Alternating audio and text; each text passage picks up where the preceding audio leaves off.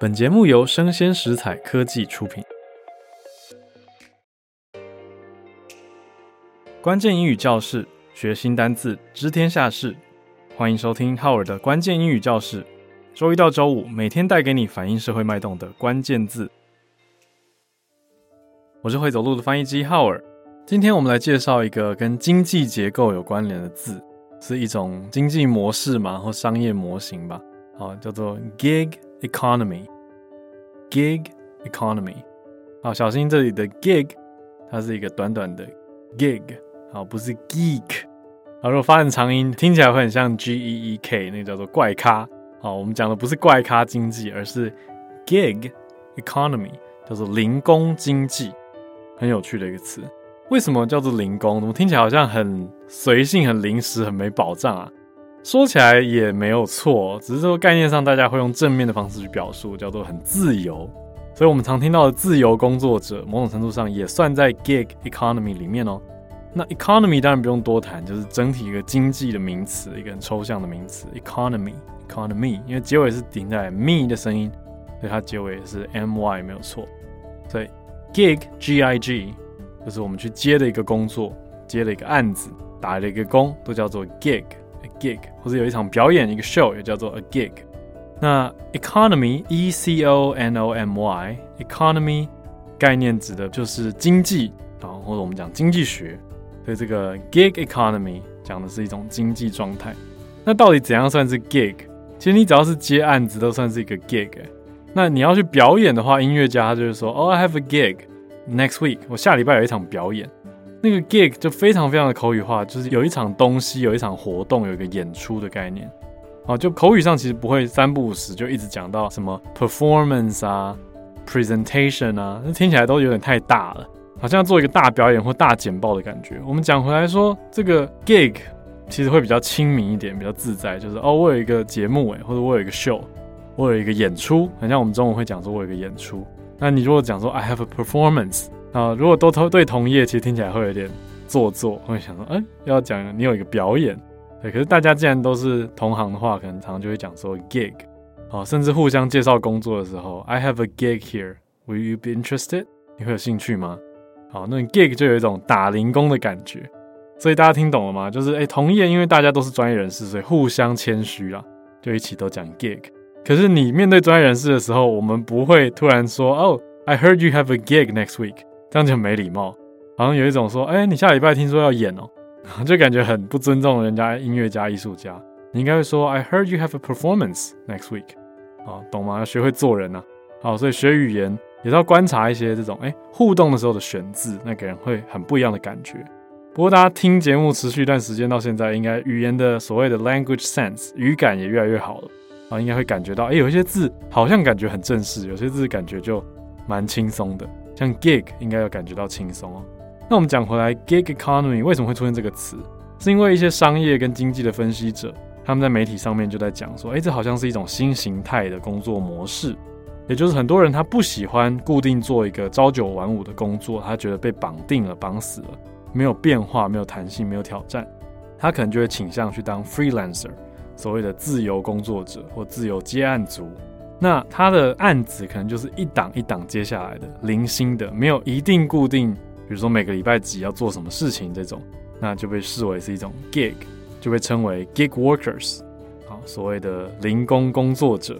那换一个角度也是讲 freelancer 自由工作者啦，那他可能是自己接案啊，网络工作啊，或者是接受人家的约聘，也算是一种 gig economy 哦。那他也有可能是派遣临时工，或者是待命的员工等等等，他们必须要跟有人力需求的公司正式的签约，那就可以来提供服务。概念上是这样啦，可是我知道很多 freelancers 也不一定会签约，他们可能就是通过话有讯息留底，或者是有电子邮件互动往来，他就当做是存档了。好，那这种也都算是叫做 gig economy 的一环。我们来听一些例句好了。Number one, in recent years. More people want flexible working hours rather than a nine to five job. Hence, the gig economy has gained popularity. 好，就是近年来，就像刚刚说的，很多人他想要弹性工时 （flexible working hours）。 rather than a nine to five job，而不是哦，rather than 有一个比较级，就是后面的东西是被超过的，被取代掉，比较不想要的。rather than a nine to five job，朝九晚五的工作。Hence, the gig economy has gained popularity。所以啊，这个零工经济招募到了，gained 取得到了很大的欢迎。例句 number two。The rise of digital platforms and technology has promoted the growth of the gig economy, providing individuals with opportunities to work on short-term projects or gigs. 的确是这样子哦。随着网络啊这些科技越来越发达，接这种零工越来越简单了。 人家可能只要跟你加一下通讯软体，就可以说：“哎，明天可不可以来帮忙？”你就说好，然后来帮忙完以后，他就给你钱。好，这其实就是零工经济的一个概念哦。你们不见得有像我刚刚说的那么正式的 contract，不一定会有合约。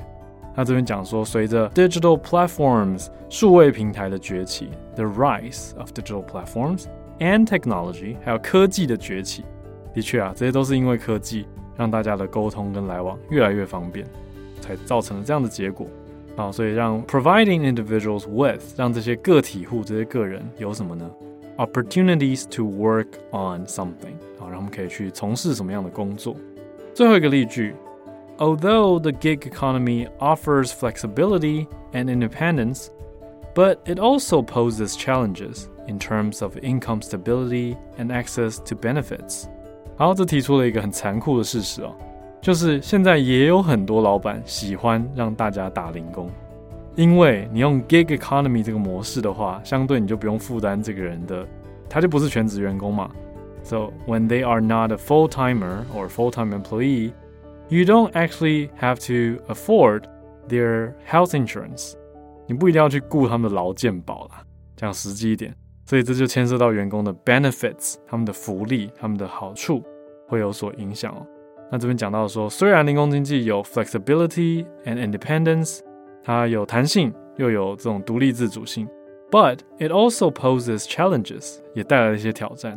In terms of what，在哪些面向呢？Income stability，收入稳定度会带来一些挑战。就是很多打零工的人，他其实会月收入暴涨暴跌，就这个月赚很多，因为他接很多案子，然后下个月突然喝西北风。好，我是过来人啊，所以大家很能够了解这种 instability 啊，不稳定性，就是 stability 前面加 in 变否定了。那这边讲的是，因为是 challenges 嘛，是一些挑战，所以可以用 in terms of 去展开哪些领域跟哪些角度。比如说讲到了 income stability 收入稳定性的挑战，and access 好，第二个接受的骤格名词就是某种取得管道 access to what to benefits 就取得福利跟取得好处的管道。好，所以综合讲下来，gig economy 就是可能有一个好处，但也有一些挑战吧，就相对自由弹性。可是你说保障呢？我想选择 gig economy 的人一开始应该也是有一些觉悟吧，也会觉得啊要舍弃一部分。可是很多人实际上都是真的遇到了或真的做了，才了解到说哇，原来影响有多大。Right，那我觉得大家就从经验当中来累积啦，也可以想清楚再寻找下一步。好，那在这种模式下面呢？我们看到一个很有趣的调查，调查到说，全球有超过一亿人，一点六三亿，其实很多，一亿六千三百万人，他们透过数位劳动平台来获利，就是我们刚刚讲的这种 digital platforms，透过任何数位平台去接案子或者拿到赚钱的机会打工。那十几年来呢，这些数位劳工增加了五倍哦，就越来越多数位工作者了。那这种 gig economy 非常的盛行嘛。可是也发现一个现象啊，就讲说女性的 freelancer 他们的收入好像还是不如男性。那相较之下，男性比女性多出了平均每小时二十二点二八美元的酬劳，蛮多的诶。这平均算下来二十二美元的话，嗯，不少钱，对吧？落差怎么会那么大呢？我在猜想，可能跟产业别也有关系吧。因为我听到很多的所谓的 gig economy，可是大家不会想到的一个职业类别叫做顾问哦。很多顾问其实是做这种接案型的。他就是专案委托，他才有案，所以他平常可能也闲来没事，就是自己过自己的生活。可他一旦接，他就是单小时单位报酬很高，那他整个专案可能收下来顾问费的案件报酬也不少。那如果以男女生顾问的比例来说，我觉得很无奈的是，在业界看到好像还是男生的顾问比女生多。那男生他开的价格也许又比女生高，所以我在猜想，可能是因为造成这样子的结果啦。